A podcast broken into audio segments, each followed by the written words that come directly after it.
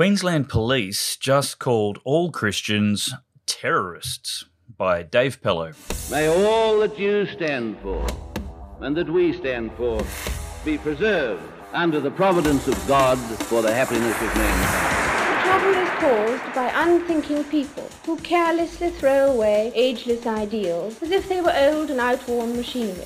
But it is the values of individual liberty, equality before the law, and the supremacy of people over the state to which we can always, with confidence, return as a powerful and uniting force. Australia is not a secular country, it is a free country. In all of Australian history, there has never been a more pressing need for its Christians to be unequivocally known and clearly heard in the public square, preaching the gospel and announcing the kingdom of God with all the confidence and urgency Jesus commanded. He rebuked an inclination to hide our light, instead commanding it be as unmissable in public as a city on a hill. This week, the Queensland Police labelled the majority doctrine of Christians throughout the world as, quote, a broad Christian fundamentalist belief system known as premillennialism, end quote, which, in their hatefully bigoted view, motivated the heinous crime which resulted in two police officers and a neighbour being murdered. The Queensland Police Deputy Commissioner Tracy Linford couldn't have been more woefully ignorant of Christian doctrine if she'd been trying. How uneducated do you have to be to describe a millennium as, quote, a thousand days, end quote? This is how utterly clueless this organisation is, and she's meant to be among the most deserving of promotion of them describing the criminals as, quote, Christian extremists, end quote, Linford failed to offer any logical link between Christian doctrine and violently murdering police and neighbours. Such a link would be easy to draw, as it is with false religions whose founder was a murdering warlord terrorist with a track record to back up his explicit incitements to violence. But no such credible link exists in the fundamentals of Christianity. Not one single terror event has ever, in world history, been attributed to premillennialism, the scriptural teaching that Jesus is returning to earth the same way he departed, and will himself establish a physical kingdom on earth, bringing peace and justice to every corner of the globe. There are eight times as many prophecies in Scripture regarding his second coming as there were specifically regarding his first coming which history proves was literally, not figuratively or allegorically, fulfilled. It is the persistent hope of the Church and the great news of the gospel. This understanding has been around for nearly 200 years and prevalent for many decades there is more basis for prepper terrorism in the climate alarmism dogma preached by leftists, globalists, and elitists than such orthodox Christian doctrine as premillennialism. So, why isn't the lying harlot media blamed for this tragedy? That's at least somewhat plausible. Here's what the ignoramuses slash Christophobes at Queensland Police need to know about the fundamentals of Christianity before they grab the gun by the wrong end and say stupid things again. Quoting scriptures Obey your leaders and submit to them, for they are keeping watch over your souls as those who will have to give an account. Let them do this with joy and not with groaning, for that would be of no advantage to you. Hebrews 13:17. Let every person be subject to the governing authorities, for there is no authority except from God, and those that exist have been instituted by God. Therefore, whoever resists the authorities resists what God has appointed, and those who resist will incur judgment. For rulers are not a terror to good conduct, but to bad. Would you have no fear of the one who is in authority? Then do what is good, and you will receive his approval. For he is God's servant for your good. But if you do wrong, be afraid, for he does not bear the sword in vain. For he is the servant of God, an avenger who carries out God's wrath on the wrongdoer. Therefore, one must be in subjection not only to avoid God's wrath, but also for the sake of conscience. Romans 13 1 7. Be subject for the Lord's sake to every human institution whether it be to the emperor as supreme or to governors as sent by him to punish those who do evil and to praise those who do good. 1 Peter 2 13 14. Remind them to be submissive to rulers and authorities, to be obedient, to be ready for every good work, to speak evil of no one, to avoid quarreling, to be gentle, and to show perfect courtesy toward all people. Titus 3 1 2. First of all, then, I urge that supplications, prayers, intercessions, and thanksgivings be made for all people, for kings, and all who are in high positions, that we may lead a peaceful and quiet life, godly and dignified in every way. 1 Timothy 2, verses 1 to 2. Ending the quote of Scripture. As ACL Managing Director Martin Iles also pointed out, quote, Jesus himself submitted to Pilate's judgment, acknowledging the man's authority. He also said, My kingdom is not of this world, else my servants would fight.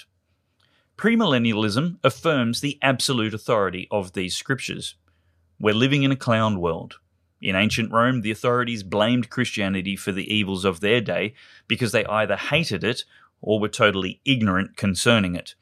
I call on Deputy Commissioner Linford to point out where in premillennialism there is any authority given whatsoever for a person to use premeditated violence. She can't because there isn't. End quote. The Australian Church and State Summit is an annual gathering of Christians from all denominations without any partisan affiliation or loyalty to learn about and encourage each other in preaching the kingdom of God in the public square. There is, obviously, zero discussion or tolerance of premeditated violence, as it is completely antithetical to authentic, well formed Christians. The political revolution we preach is spiritual, moral, and cultural, the exact same way William Wilberforce and the grassroots Christians of pre Victorian England together prevailed against the establishment's evil of liberalised slavery and proud indulgences in immorality. John the Baptist operated like all Christians should, preaching the soon coming Messiah, baptizing people unto repentance, rebuking the government for immorality in marriage, and teaching the Roman soldiers, government authorities, how to be Christian in the performance of their duties. If we're to believe the Deputy Commissioner is not exceptional in her ignorance or prejudice, it is abundantly clear how little the average citizen knows about Christianity, the fullness of the gospel, or the God designed implications of the kingdom of God here and now in every city and nation in the world. That is the church's fault. And the church is not an institution, but every believer in the death, resurrection, and lordship of Jesus Christ. It's on our watch that the most senior ranks of police don't even know the great news of the second coming or the signs of his return months ago, I invited who I consider to be one of Australia's best, most unifying, and clear teachers of eschatology, the study of end times, to preach the great news at this year's Church and State Summit to be held 3 to 4 March in Brisbane. All unsold seats will be free for that Friday night, and the whole conference will be live streamed globally for free on the ADH TV app.